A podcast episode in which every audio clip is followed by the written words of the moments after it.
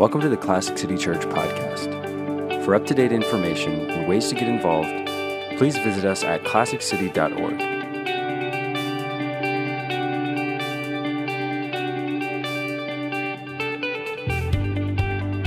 Welcome, everybody. We are continuing our summer series called Profiles, where we're looking at different individuals featured in the Bible and kind of looking at their life, their faith, their challenges, and the journeys God has taken them on to kind of learn what it can teach us about our faith and our relationship with Jesus Christ. And so we've looked at some different individuals. We looked at, I believe, Moses and Job, Peter, uh, lots of different individuals from the Old Testament through the New Testament. And today we're going to be looking at the Apostle John. This is not John the Baptist, who was kind of a forerunner of Jesus, uh, prophet of sorts that came before him. And we're not going to be looking at John Mark, who was a disciple of Peter and wrote the Gospel Mark. We're looking at John the Apostle, who was one of the 12 original disciples of Jesus Christ. And we're just going to kind of explore his journey that God took him on, um, how the Holy Spirit's kind of worked in his life, how his relationship with Jesus evolved and developed over time, and, and kind of see what that can inform us about our lives and our faith and kind of learn from his experiences. And when you're doing a profile on different individuals in the Bible, some of them are easier. Some of them, like Moses, pretty much his life, entire life story is captured in the first few books of the Bible. Uh, you've got King David, right? His, his life is captured in a couple of books of the Bible, and you even have stories about his great grandparents and things like that. So we have a lot of information. But in the New Testament, I mean, the central focus is on Jesus. He's kind of the main focus there. He's the main character of the New Testament. And a lot of the other characters or individuals uh, in the New Testament, you kind of have to piecemeal. You kind of have to be a detective and go into different books and to different writers and kind of look at some little stories here and there and try to piece together some similar themes. And thankfully, John was actually one of the more prolific writers in the New Testament. So we have some books written by him.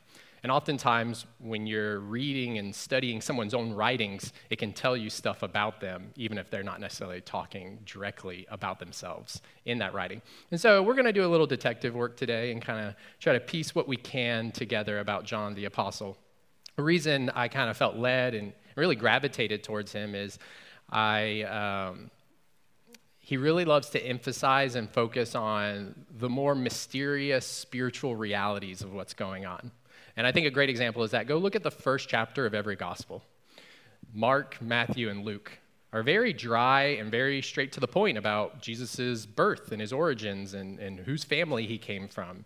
Very just like basic things because Jesus was a man and you know he had a very similar uh, entrance into this world as many of us did and, and uh, family and things of that nature.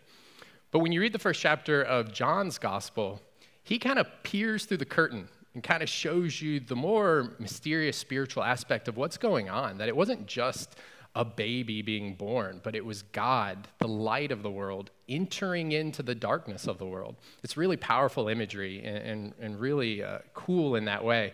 I, I, find, I think I gravitate towards that because I'm the kind of guy who loves Star Wars, right? I love the Force, I love fantasy stuff. When I played uh, fantasy games with my friends, I always wanted to be the wizard, you know? So i think there's something about john's writings that really appealed to me in that way and maybe some other nerds here uh, you, you also find that appeal in, uh, in john's writings in particular. So like i said we're going to do a little detective work and i want to start off with almost just doing like a quick bio of what we know about him, just kind of laying out kind of the facts there. And then we'll look at a couple of stories and see what those really show us about his personality, and then look at some of his writings to show, hopefully, how he um, changed, evolved, matured, and in some ways, how he stayed the same, right? Um, God, when he changes us, when we get redeemed, it's not just the, the, the slate is wiped clean. Your personality stays the same. Many of your passions and, and things that you enjoy and, and that you care about stay the same, but God redeems those things and uses them in unique and special ways in your own personal ministry, in the way that you impact the world and those around you. And so hopefully we'll see how that's very true for John and how that can be very true for us too. So, our, our quick bio what we know about John before he meets Jesus, before he hits the scene. Pretty much we just know this. He was the son of a fisherman, so he grew up a fisherman, did a lot of fishing, And he did it in the Sea of Galilee, in the region of Galilee, which is where most of Jesus' disciples come from and, and kind of the, the region in which Jesus uh, grew up himself. All right, so he's a fisherman. He has a brother named James. And James is going to come up a few times for us. And James and John, and then you might have heard of Simon Peter. Elizabeth preached on him earlier in the summer. And his brother Andrew. Those four guys were the first four disciples of Jesus. So we know where John came from. We know his family. His father, him and his brother are called the sons of Zebedee. Zebedee, maybe a family name, maybe his father's name, but we know what region he came from. We know who his, his family was, and we know his profession. That's actually a lot of information. Like, if you were around during John's time period, you could go track down his family. You could go ask someone, Is this John guy real? Um, and so we actually know a good, decent bit for the historical time period um, that he's in. Uh, back then, I don't know if you really would call there was a middle class, and so he'd be probably considered, you know, um, lower middle, if you, if you will, in regards to that working class. Um, and so the fact that we actually know so much about him, and he's just this kind of working class guy, and kind of what you might consider a bit of a podunk kind of regent of Israel, it's, it's incredible that we know so much about him. But obviously, that's because of his close proximity to Jesus Christ, most pivotal figure in all of history. That's what we know. But then as a disciple, we know a lot more, right? We have the recordings of the Gospels, and John shows up a decent bit in those Gospels, let alone he also wrote one of the Gospels. And as a disciple, we know that though Jesus had many disciples, he had more than just 12. He had a lot of people who followed him and listened to him. He had men and women who were disciples under him. But then he had his core 12 disciples, right? And we've heard a lot about all of them. But then, even within that core 12, he had another core three that were like his closest buds. And, and that group was made up of Peter, James, and John. So, John and his brother, they were in that core group right there, along with Peter. Peter, who very much was quite a leader among the disciples and, and went on to be quite the leader in the church. And so that was a core three. And what do we mean by, how do we know they were core three? Because oftentimes when Jesus would go off to a private place to do something kind of secretive that he wasn't quite ready to show other people or reveal to other people, he would bring these three along with him, but he wouldn't bring the other disciples. Time and again, he'd bring these three Peter, James, and John.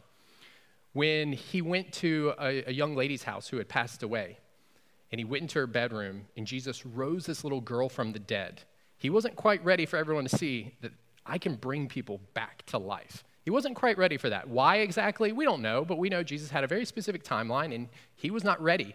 But he brought Peter, James, and John. So John was there for certain special miracles that Jesus wasn't ready to reveal to others. Um, one point, Jesus goes up on a mountain and he experienced what's called the transfiguration, which is this supernatural divine moment where, very, uh, in a very special way, God reveals that Jesus is in fact his son. And it's this very like special, powerful, supernatural moment. Peter, James, and John are all very like scared and blown away by this moment. And John got to go up on that mountain and be a part of that special event. Jesus' last night that he was alive, he went privately to the Garden of Gethsemane to kind of weep and cry and pray. And in this very private and personal and scary time for Jesus, he invited this core three to be with him. And so John wasn't just one of the 12, like he was part of this core three, a very intimate group with Jesus. But I would go on to say even further than that, within that core three, that John had a very special relationship with Jesus and a very, a very close relationship with Jesus. And we'll explore a few of those things, but even in John's own gospel, he doesn't refer to himself as John or the apostle. He refers to himself over and over as the disciple whom Jesus loved right? Like, he's pretty, uh, pretty bold and proud. Like, uh, you don't need my name because you know who I am. I'm the one whom Jesus loved, you know. And of course, Jesus loved all of them, and Jesus loves all of us. But there was something special about the relationship, and John was confident in that, and he knew that there was something special. We're going to look at a couple of stories that shows certain decisions Jesus made that says, yes, something was special about his relationship with John, which is, I think, it's, it's really incredible. And John really embraces that. He's very confident in that, um, that relationship that he had with Jesus in that way. Well, Jesus dies, Jesus resurrects, Jesus ascends back to heaven. The Holy Spirit comes down and fills the apostles, and the apostles are now the ones leading the charge of spreading the gospel, expanding the church, expanding the kingdom of God. And John is one of those original 12 apostles. But even among those apostles, Peter, James, the brother of Jesus, different James, not the other James, and John were considered the three pillars of the church leadership at that time in the early church. We know this because Paul, in fact, says before he began to go on his missionary journeys and preach the gospel, he said, First, I need to go to Jerusalem and I need to meet with Peter, James, and John. And I need to share them what gospel I'm going to be preaching. Because I want to make sure the gospel I preach is the true gospel. I don't want to have to come back and, and learn that everything I said was wrong and have to go back out there and be like, oh, you remember when I said that? Let me correct everything growing up when i would come home and do math problems i would oftentimes like do a little bit of a problem and then go show my mom or you know at, at school go show the teacher and be like did I, did I get that right? Okay okay. And then i go back and i do a little bit and then i come back and be like did i get this right? Because i didn't want to have to redo. I wanted to make sure i was getting it right as i went along. And, and paul is very much doing the same thing. And so he's looking at peter james and john as these authority in the church these authority of what the true gospel is. And that's where we that get that term of the three main pillars. Paul calls them that in one of his letters. He says that john is one of the three main pillars of the church. And so we see even as a disciple he had a very close relationship with jesus but even after um, jesus had ascended in the early church john had a very special and significant role in the church. Um, and then, as, as kind of time goes on, the disciples are all killed and martyred for their faith and sharing the gospel over and over and over. But tradition holds that actually John never was martyred, that he actually, um, at one point, gets exiled on an island for a very long time and then eventually gets released from that island because the guy who put him on the island passed away because John lived so long, he outlived the guy. And so he's let off the island, and that John eventually ministered but then died of natural causes that it's believed he is the only disciple of Jesus's and the only apostle that died of natural causes. Now, that's just kind of church tradition. That's not necessarily what the Bible says, but we actually can look at a story where Jesus seems to hint at and kind of prophesy that actually maybe there is a special, uh, a special um, aspect to that, uh, a, a, truth to that, that John um, seemed to have lived for a significant long time.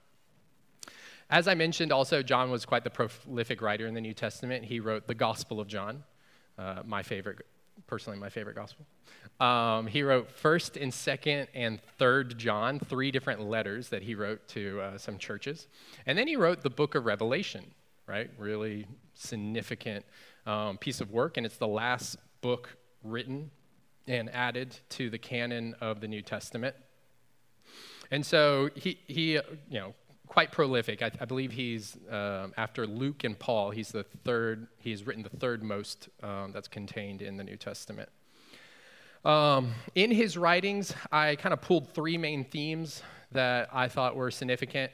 Um, as I mentioned earlier in his writings, he likes to depict spiritual realities, kind of the mysterious aspects of Jesus and of the Christian faith. And um, he likes to use and communicate this through using very powerful symbolic imagery. He likes to deal with light and dark. I mentioned Star Wars earlier, right? The light side, the dark side. He likes to um, use these kind of very um, bombastic and powerful type of language, almost prophetic at times, in the way that he kind of describes things. And it sets him apart very uniquely from a lot of the other New Testament writers in this kind of way.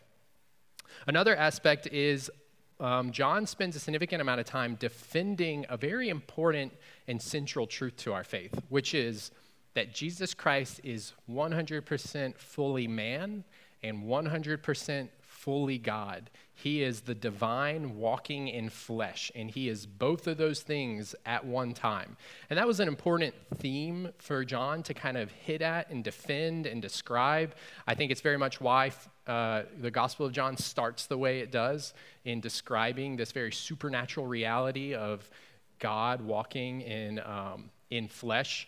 Some of the early church fathers um, who, who uh, were discipled under John um, in their own writings talk about this, how he was defending some of these lies that were creeping up in his writings.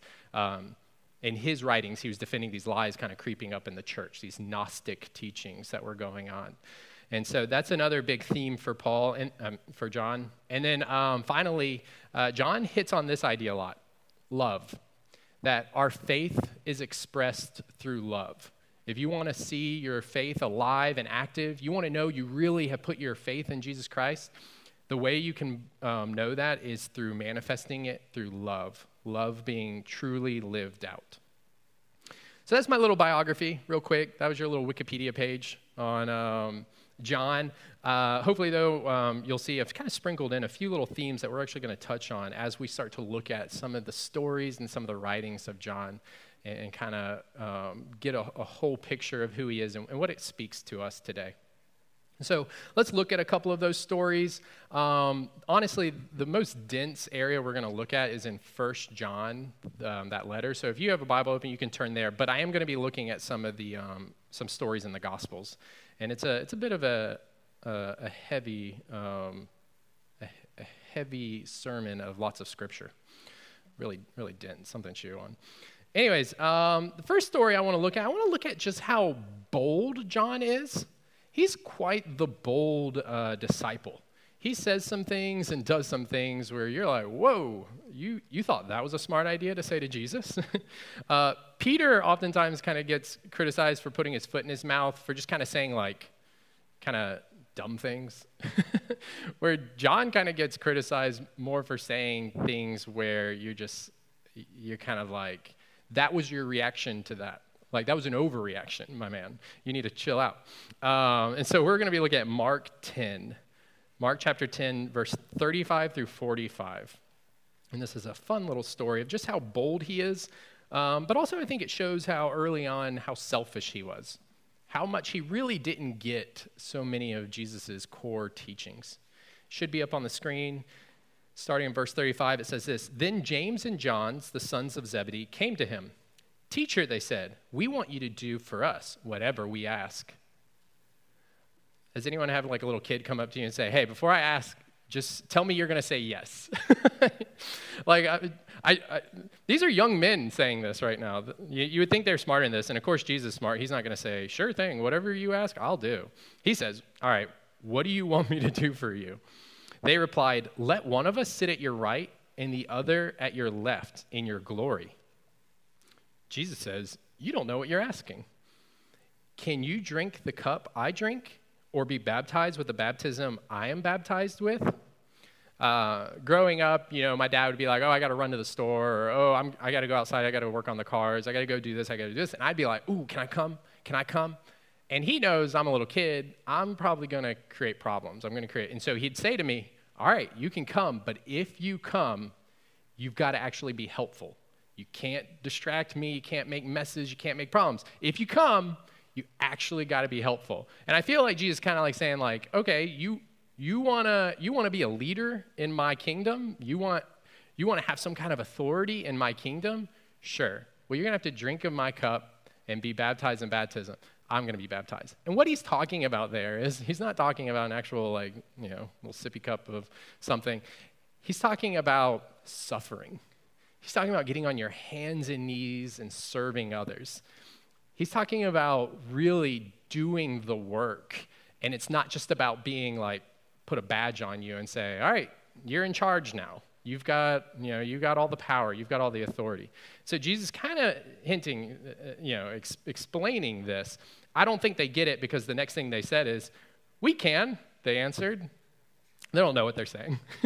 and so Jesus kind of warns them, you, you think you can. Jesus says to them, You will drink the cup I drink and be baptized with the baptism I am baptized with. But to sit at my right hand or my left hand is not for me to grant. These places belong to those for whom they have been prepared. So, obviously, we see a glimpse here of just how bold and how um, kind of selfish and, and just kind of, um, you know, wild John can kind of be.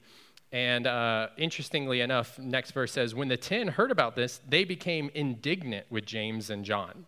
They became angry at, like, you went behind our backs and you asked Jesus if you could sit at his right hand. Like, what gives you the right? Uh, you know, also, J- John is believed to be probably the youngest of all disciples. So you can imagine, like, they're like, uh, get in line, buddy, all right? You haven't been around that long. Um, and so they're upset. And I don't get the impression, especially because of what Jesus says next, I don't get the impression that they're upset like, how unselfish of you, brother. You should be more considerate. That's not where they're going. What they're thinking is, hold up, I better, I better get my act together because they're going to get ahead in line. And I don't want that to happen. I want to be the guy standing next to Jesus. I want to be sitting at his right hand. Because this is Jesus, what Jesus says. He calls them all together. He's like, all right, let's get the family together. All the brothers are bickering. And he said, You know that those who regard, are regarded as rulers of the Gentiles lord it over them, and their high officials exercise authority over them. Not so with you. Instead, whoever wants to become great among you must be your servant, and whoever wants to be first must be a slave to all. For even the Son of Man did not come to be served, but to serve, and to give his life as a ransom for many. So everyone's upset with them, and they've been going behind each other's backs trying to get ahead. And Jesus is like, I see what's going on here, and y'all are all missing the point. You're all missing the point. And so he obviously lectures them. And so I think we can see here, obviously, a, a little good example of the selfishness of um, John. This next story, I kind of want to show you just how brash he can be, how fierce, but also how kind of judgmental that he can be. He's very quick to make assumptions about people and jump to conclusions and, and, and be very judgmental in this way. And so we're going to look at Luke chapter 9. Luke chapter 9, and just look at some verses right after 49. It says this Master, said John, we saw someone driving out demons in your name, and we tried to stop him because he is not one of us. Jesus says, Do not stop him, for whoever is not against you is for you. Can you hear? Maybe I was putting a little tone in there, but can you hear just how proud John seems? Like, he doesn't think he did anything wrong when he comes up to Jesus. Like, it's not like he did it and then he's like, well, I'm not going to tell Jesus what I did. No, he marches up to Jesus, like, you're going to be so proud of me. This guy who was healing people and, you know, you know uh, kicking out demons in your name, I gave him the boot. I got rid of that guy. Aren't you proud of me? Like, he's, he's, he's so confident that he made the right decision here and, and when he was fiercely judgmental about this. And Jesus like, actually, no, you need to chill out because he was doing something good and he was doing it in my name. I, you know, he's not hurting anything, so I, I think it's fine. Uh, the story kind of continues because John does something, once again, very brash, very judgmental. It says in verse 51 As the time approached for him to be taken up to heaven, Jesus resu- resolutely set out for Jerusalem. And he sent messengers on ahead who went into Samaritan village to get things ready for him. But the people there did not welcome him because he was heading for Jerusalem. A little background Samaritans and the Jews, they didn't like each other, a lot of conflict there. Hey, you're coming through our village, please don't. Just go around, go to a different village. We don't want to deal with any conflict. I won't get into why, but just know they don't really like each other. So, when the disciples, James and John, saw this, that they weren't welcomed in this village, they asked, Lord, do you want us to call down fire from heaven to destroy them? But Jesus turned and rebuked them, and he said to the disciples, Let's just go to another village. Uh, the, John and James thought, This is a great idea. Let's, let's go ask Jesus if we can just call down fire. One, you have to admire, he's a true believer. He believes that if Jesus wants fire to rain down on people, he can make it happen. He's a true believer. Like, you got to at least give John credit there right? He, he's not doubting if Jesus could do that. He fully believes he can, and he thinks he should. So you just have to imagine, like, Jesus, like, what? That's your response? They want us to not come by because of, you know, a little animosity? Like, dude, we need, I need you to calm down. And this is why I didn't mention this earlier, but James and John get the nickname from Jesus, Sons of Thunder, which personally I think sounds like a great band name. It sounds pretty rock and roll. It sounds really fun, right? I'd love to be called a son of thunder. But Jesus meant it more as a slight, like you're a little hot headed, you're, you're, you're kind of quick on the whole wrath of God thing, and we need to um, take a step back. So I hope showing you here, like, this was John the disciple. This is the kind of guy he was. He was fierce. He was angry. he was quick. He wanted to, he wanted to, you know, rain fire down. He wanted to kick people out to the curb, right? This is, this is the John we're dealing with. This is the guy who ends up becoming a leader in the church. Um, so this is the kind of guy we're looking at here. But also, I had mentioned earlier that John has a unique and special close relationship. So, on the one hand, Jesus is like, dude, you're driving me nuts with this stuff. All right? But on the other hand, John is this really close personal friend and, and brother to Jesus. And, and like I mentioned earlier, he's been a part of these very secretive, private moments like these special miracles, raising the little girl from the dead, the transfiguration, those last prayers in the Garden of Gethsemane. And there's this really powerful and interesting small little moment that takes place towards the end of Jesus' life as he's hanging on the cross and we'll look at that. This is John's own writing. This is John's story. This is John's story to tell, and, and he wants to share this and put this in the gospel. And it's in John 19, verse 25 through 27. It says this Near the cross of Jesus stood his mother, his mother's sister, Mary, the wife of Clopas, and Mary Magdalene. When Jesus saw his mother there, and the disciple whom he loved, remember, that's John, standing nearby, he said to her, Woman, here is your son. And to the disciple, he said, Here is your mother. And from that time on, this disciple took her into his home. How powerful and significant that of all Jesus' disciples, he saw John and said, I want you to care for my mother. Bef- you know, Jesus is the oldest, right? He's the oldest in his family, right? He's, he's born to a virgin, so he's Probably the oldest, if I had to guess. All right?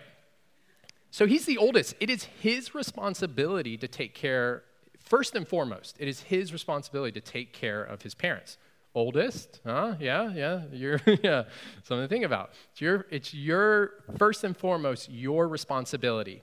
And Jesus could have looked at his siblings, right, and said, hey, you guys, I'm, look at me, I'm about to die. Y'all need to take care of our mother. But instead, he looked to John and he said, You, this hot headed, right? This fierce, this angry, this brash kid, he says, I need you to take care of my mother. Something really powerful and special about that. And then we look at another story a couple of chapters after this one in John's own gospel. And, he, and it tells this really special kind of plan that Jesus seems to have for John give you a little background uh, previously to the part we're going to read, Peter's having this really personal and intense conversation with Jesus. See, previously, Peter had denied Jesus three times when Jesus was first ar- arrested. That can, uh, that can create some animosity, some, some division in a relationship. It can really break a relationship. And so Jesus is re establishing Peter as his disciple, as a future leader in the church and kind of recommissioning him and, and kind of calling him back to his, his role. And in this, he's kind of establishing what kind of ministry Peter's going to have, but also what kind of death he's going to end up having that's going to lead to uh, the glory of God. And so, as Peter and Jesus are walking and having this really personal, really intense conversation, Peter looks over his shoulder and he actually sees John just kind of trailing along nearby, kind of close by probably um, close enough that Peter's fairly confident that John's listening in on this very personal conversation he's having with Jesus. And you can imagine maybe Peter felt a little upset about that, a little jealous, like, hey, man, let me have my private moment with Jesus. And so um, that's kind of where we pick up here in chapter 21, verse 19. Jesus said all of this to indicate the kind of death which Peter would glorify God. Then he said to him, Follow me. But Peter turned and saw the disciple whom Jesus loved, John, was following them. This is the one who had leaned back against Jesus at the supper and had said, Lord, who is going to betray you? When Peter saw him, he asked, Lord, what about him? What about John? And Jesus answered, If I want him to remain alive until I return, what is that to you? You must follow me. Because of this, the rumor spread among the believers that this disciple would not die. But Jesus did not say that he would not die. He only said, If I want him to remain alive until I return, what is that to you? The, you can tell based on that last little comment there that, like, John's like, I get it. I've lived a long age. You know, I, all the other apostles, they've already died, and I'm still alive. But Jesus did not say I was going to live forever, okay? Let's all, you know, calm down. it's a funny little note he wanted to slide in there for everybody. But let's look at this really quick. This is, this is kind of uh, really interesting. Jesus, Jesus doesn't seem to have a problem that John was tagging along. He doesn't turn around and rebuke John for being like, whoa, buddy, a little privacy. He doesn't say that. J- Jesus like, I don't care. I don't care if he hears all this. And Peter, you don't need to care either, right? I think, you know, we can all be a little bit like Peter, like, oh, come on, God, like, I feel like you've given this person a message, or I feel like you've given this person a calling, or you've done this for this person. Where's, where's my answer? And, you know, sometimes God's answer is like, hold on, you know, be patient. I don't got anything for you right now, so um, let's, let's wait on that. And I feel like that's kind of what he's trying to say to Peter right here. And, and that's really not my point. I, I don't want to really um, focus on um, what's going on with Peter here. But what is interesting is Jesus doesn't seem to care that John is following along and listening. Apparently, Jesus thinks maybe he's got some special plans for John, and he thinks the other disciples don't need to worry about his special plans for John. I've got special things going on for John. In the parentheses, John kind of reminds us of an interesting little detail that at the Last Supper, John sat by Jesus.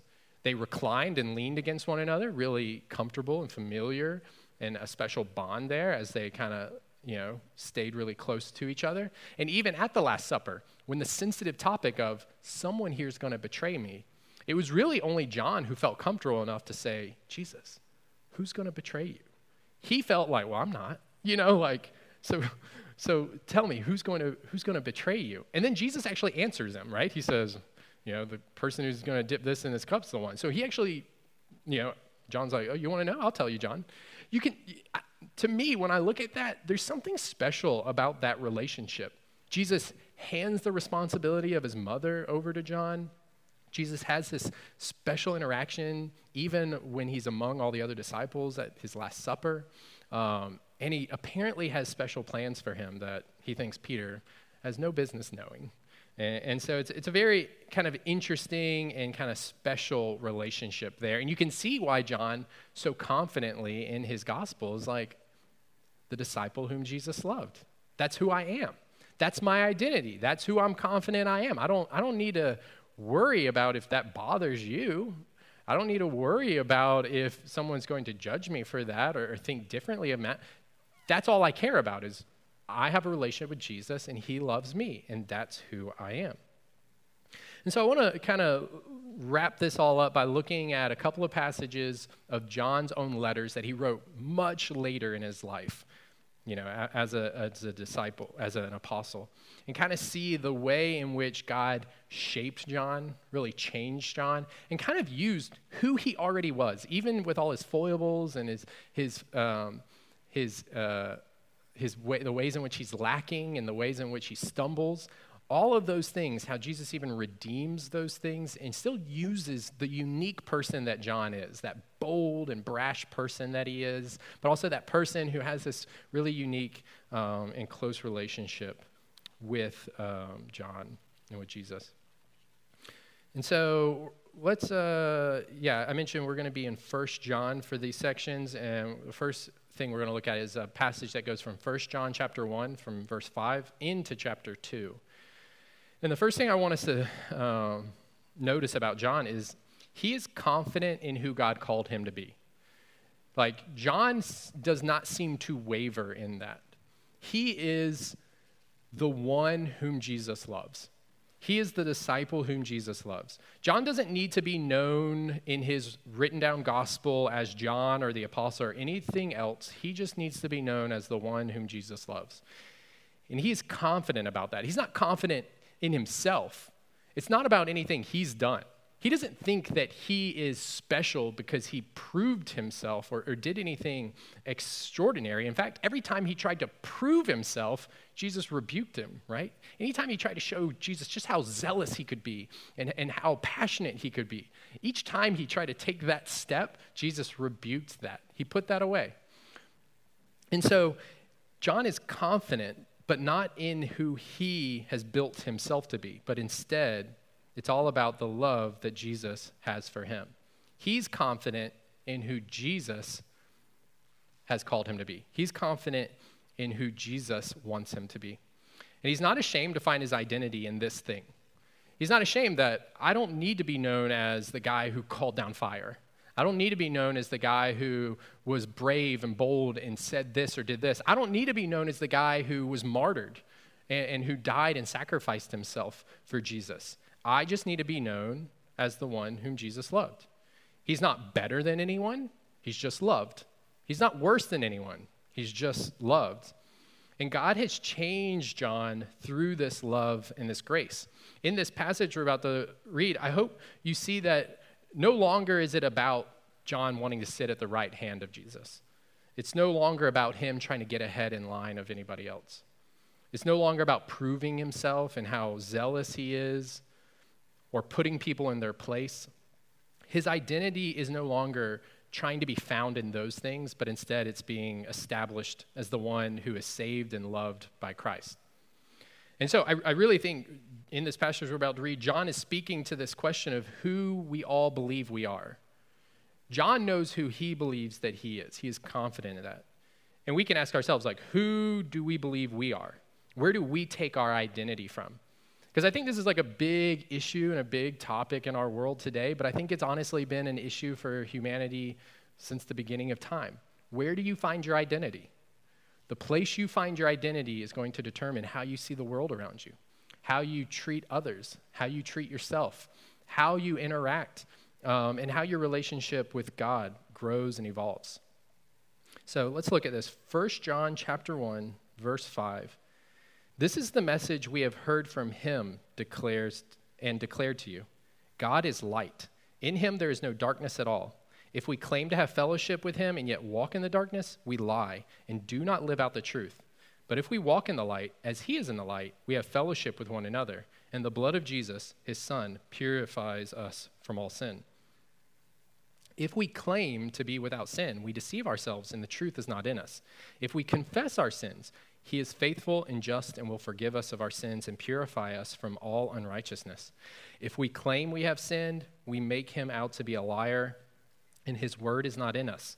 My dear children, I write this to you so that you will not sin. But if anyone does sin, we have an advocate with the Father, Jesus Christ, the righteous one. He is the atoning sacrifice for our sins, and not only for ours, but also for the sins of the whole world. This is the guy who wanted to call down fire on a village who just wouldn't host them for a day. This is that same guy. This is the same guy who wanted to kick people out because they weren't part of his crew, even though they were healing people in the name of Jesus Christ. All right? This is that same brash guy.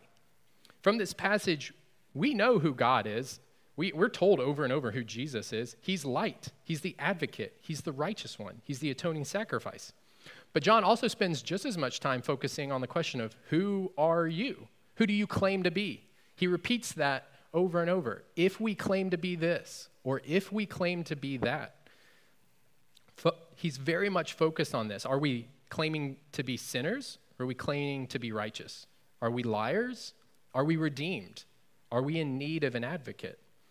What he's getting at is where do you find your identity? How does that affect how you live? John shows over and over at this point in his life, when he's writing this gospel and he's reflecting on his Jesus' ministry and, and his time under discipleship of Jesus, he knows who he claims to be now. He is the one whom Jesus loves. Therefore, he's confident in that. And that informs how he lives, how he interacts with the world what his priorities are, what his motivations are now. That's something we need to know too. That's something that can inform how we see the world, how we interact with the world, what our motivations are, and what our goals are. Do we know that we're saved by God and that we're loved by Jesus the same way that John does? The second and final thing that I think we kind of see through John's evolution and transformation through the Holy Spirit and under Jesus is that John's still the same guy. If you go read his letters, I mentioned that he, he talks about a lot of supernatural, spiritual things, but he's also still this very kind of bold individual, right? He's still very brash at times, even. He, he's, he doesn't necessarily pull punches. He's loving and he's graceful, but he'll get right to it. You can still, personally, when I read his letters, I can still see that same guy who was that silly, foolish disciple under John, I mean, under Jesus. Not that he's getting caught up in the same sin, not that he's still the same selfish person or the same self righteous person. Not that he's any of those things, but it's still his personality. He's still that same guy, except it's been redeemed with these new motivations and these new goals.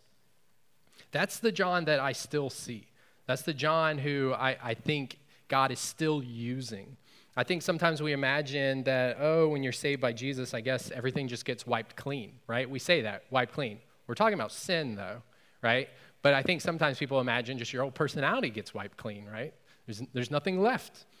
Um, but I think in John's life, we see that no, Jesus actually redeems those things. And he starts to use those quirks about your personality and those, those different types of things that get you passionate and riled up and that get you focused.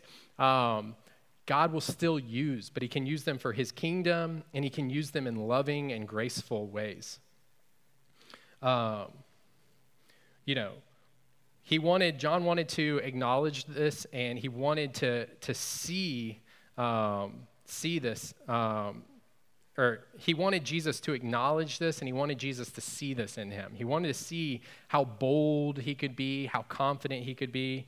Um, you know, he comes up to Jesus and he says, Hey, Jesus, we rebuffed this guy, right? We kicked him out. Isn't that cool, Jesus? Jesus rebukes him, right? You can see he's wanting to prove himself. John wants to prove himself to Jesus. Hey, Jesus, you want us to call down fire. And each time Jesus rebukes this.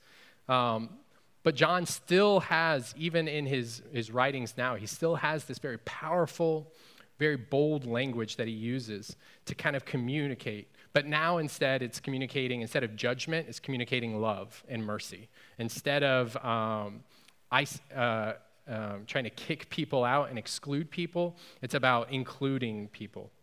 I'm just going to wrap up everything with um, a couple of verses from 1 John chapter 4. Um, this is verse 17 through 11 and 16 through 19. John says this. Remember, the same John who once was very bold and brash, um, but, but um, fierce and judgmental. Dear friends, let us love one another, for love comes from God. Everyone who loves has been born of God and knows God. Whoever does not love does not know God because God is love. This is how God showed his love among us. He sent his one and only Son into the world that we might live through him. This is love. Not that we loved God, but that he loved us and sent his Son as an atoning sacrifice for our sins. Dear friends, since God so loved us, we ought to love one another.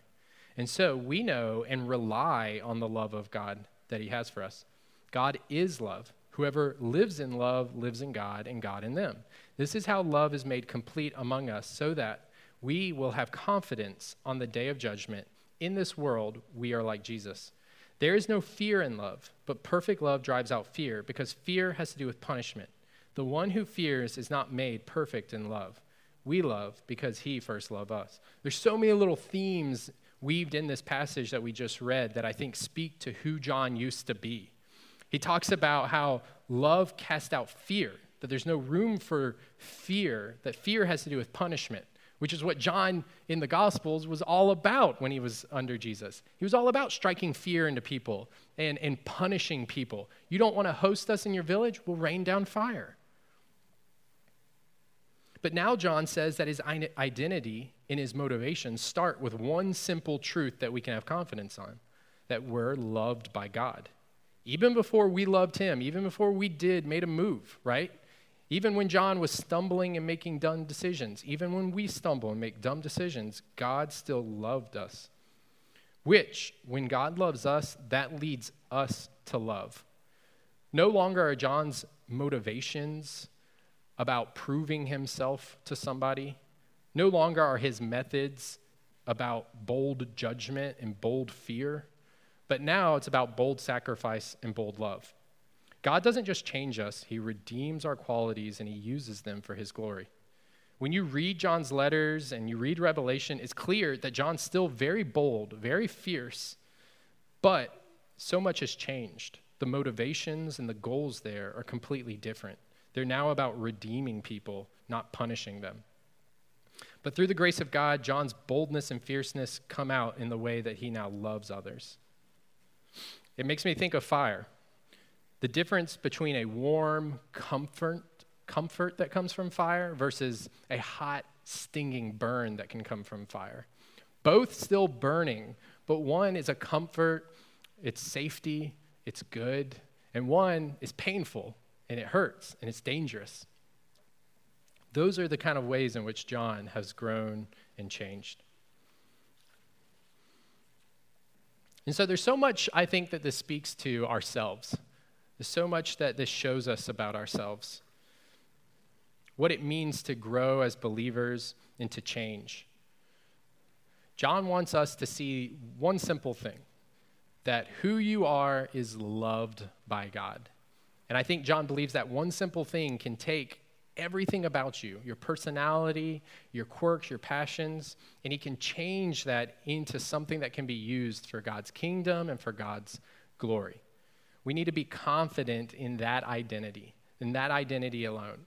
John could have so many things he could look to to find his identity in. He could be the longest living apostle, right?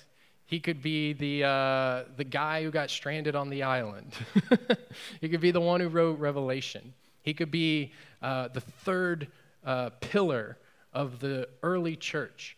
There's so much he could be proud of and he could point to, but ultimately, none of the things he's done, none of the things that people might associate with him, is where he finds who he is. It's not who he thinks of himself. He's simply as the one loved by Christ. And so, let us also be confident in that identity that we are ones loved by Christ. Let's pray. Lord, thank you for this reminder and this truth. In the same way that John is bold and confident that he is loved by you, I pray that we would know and experience this morning, this week, throughout our lives, that we are loved, cared for, saved by you and you alone. There's so many things distracting us, so many things pulling our attention, so many things we are insecure about and that we search for our identity in. But Lord, I pray that we would come back to you, that we would know you and you alone is the place where we can find our identity and through it find life, find salvation, find purpose, find meaning, and find confidence. And so, Lord, pray that you would continue to show us that and speak that to us through your Spirit and through your word.